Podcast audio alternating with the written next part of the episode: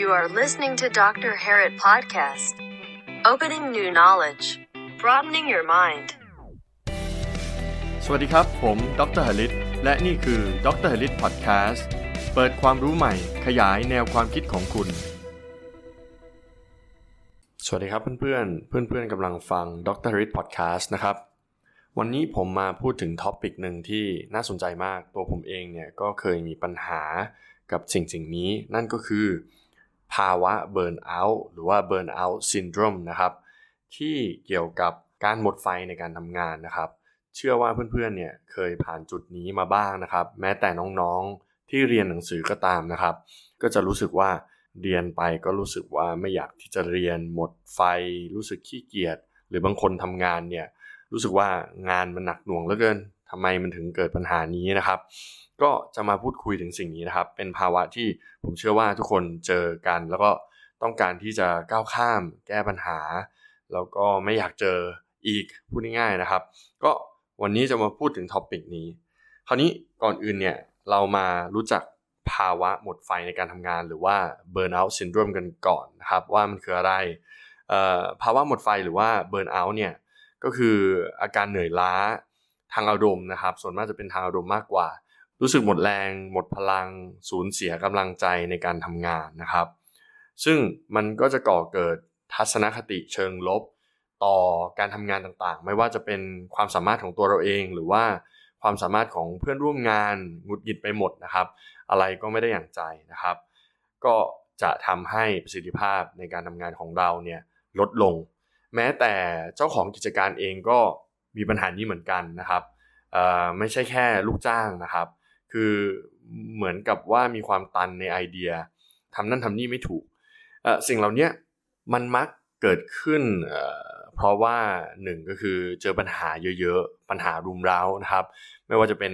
ทางการเงิน หรือชีวิตส่วนตัว หรือในการทำงานนะครับ คือมันเกี่ยวข้องกันหมดนะครับ ไม่ใช่ว่า burnout เกี่ยวกับงานเนี่ย มันจะเกี่ยวกับงานอย่างเดียวเสมอไป อาจจะเกี่ยวกับชีวิตส่วนตัวด้วยนะครับ วิธีสังเกตง่าย ๆนะครับว่าไอ้อาการ burnout syndrome เนี่ยมันเกิดขึ้นได้อย่างไร ทางด้านอารมณ์เนี่ยมันก็จะทำให้เรารู้สึกหดหู่เนาะซึมเศร้า หงุดหงิดง่ายโมโหง่ายนะครับ อารมณ์แปรปรวนไม่พอใจทุกอย่างรอบกายนะครับ ไม่ว่าจะเป็นตัวงานหรือว่าตัวเพื่อนร่วมงานก็ตามนะครับ ทางความคิดเนี่ย มันก็จะทำให้เราเนี่ยเป็นคนที่คิดในแง่ลบมากขึ้นนะครับ โทษคนนั้นคนนี้แล้วก็มีความรู้สึกระแวงตลอดเวลานะครับ ว่าคนที่ทำงานให้เราร่วมงานกับเรา หรือว่าแม้แต่ลูกค้าซัพพลายเออร์เนี่ยจะคิดยังไงนะอะไรประมาณนี้นะครับพูดง่ายๆว่าแก้ปัญหาไม่ตกสักทีนะครับ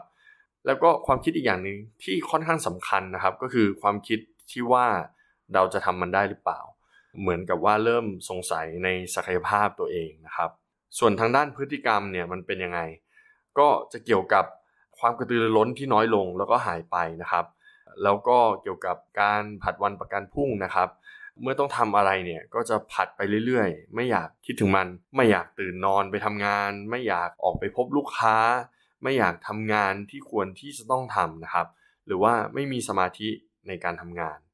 พวกนี้ก็จะรวบรวมเป็นความเครียด ทำให้ไม่มีความสุขในการทำงานนะครับ คราวนี้การแก้ปัญหาเบิร์นเอาท์เนี่ยเราทำได้ยังไงบ้าง อันนี้ก็เป็นคำถามใหญ่เลย เวลามีเบิร์นเอาท์ซินโดรมเนี่ยหรือภาวะหมดไฟในการทำงานเนี่ยเราทำอะไรได้บ้างนะครับ ผมก็ไปหาข้อมูลมานะครับ แล้วก็มาแชร์กับเพื่อนๆนะครับ มีอยู่ 7 ข้อหลักๆ ที่เราทำได้นะครับ ข้อแรกเลยคือ reflect หรือว่าสะท้อน สะท้อนดูซิว่าไอสิ่งที่เราทำอยู่เนี่ย มันคืออะไร เราอยากทำมันจริงไหม แล้วเราจะปรับเปลี่ยนมุมมองที่มีต่อมันได้อย่างไรนะครับ ต้องมานั่งดูตัวเองเยอะๆ อยู่กับตัวเองก่อนนะครับ ช่วงแรก เมื่อเราเริ่มมองเห็นชัดเจนแล้วเนี่ยว่าทำไมเราถึงเบิร์นเอาท์เนี่ย มันถึงจะแก้ได้นะครับ วิธีที่จะเห็นชัดเจนว่าทำไมเราถึงเบิร์นเอาท์ก็คือข้อ 2 คือ ต้องจดอะไรที่ทำให้เราหงุดหงิดทำให้เราเครียด หรือไม่ได้อย่างใจนะครับ จดลงมาให้หมดเลย พลร่วมงาน ลูกน้อง เจ้านาย ตัวงานรายละเอียดมันเป็นยังไง จุดไหนมันเป็นยังไงครับ จดออกมาให้หมดเลยนะครับพอจดออกมาได้แล้วเราเห็นปัญหาได้ชัดเจนมากขึ้นเนี่ยมันก็จะแก้ปัญหาเบิร์นเอาท์ซินโดรมได้เร็วขึ้นนะครับ 3 คือต้องเปลี่ยนกิจวัตรหรือว่าสิ่งที่เราทำอยู่ในทุกๆวันนะครับ สังเกตถ้าเราทำอะไรซ้ำๆทุกวันเนี่ยมันก็จะมีความเครียด มันก็จะมีความเบื่อหน่ายนะครับ ฉันแล้วดูกิจวัตรก่อนนะครับ อาจจะปรับเปลี่ยนดู บางคนจะบอกว่าก็ทำงานประจำมันปรับเปลี่ยนไม่ได้ ลองดูนะครับ คุยกับนายหรือคุยกับเพื่อนร่วมงานว่าสิ่งที่ทำอยู่เนี่ยมันทำให้ฉันรู้สึก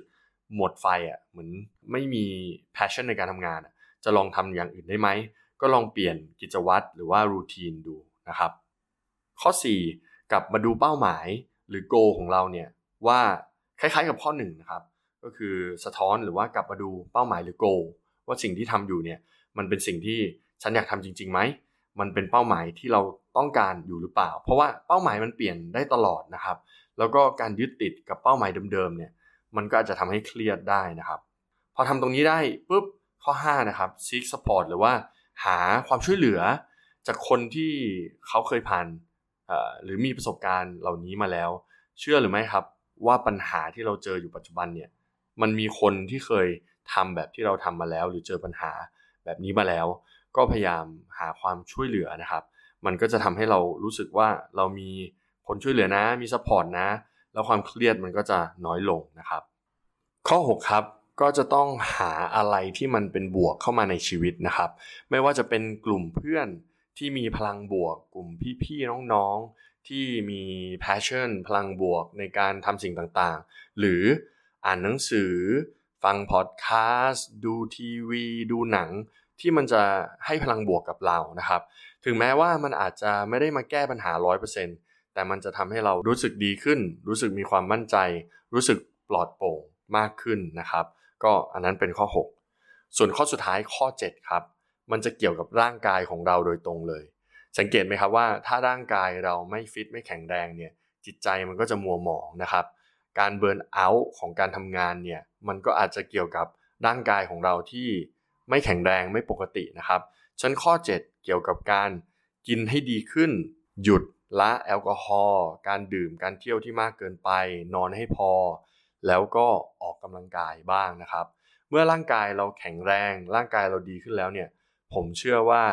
สิ่งที่จะตามมาก็คือ สมองจิตใจเราจะเริ่มปลอดโปร่งนะครับ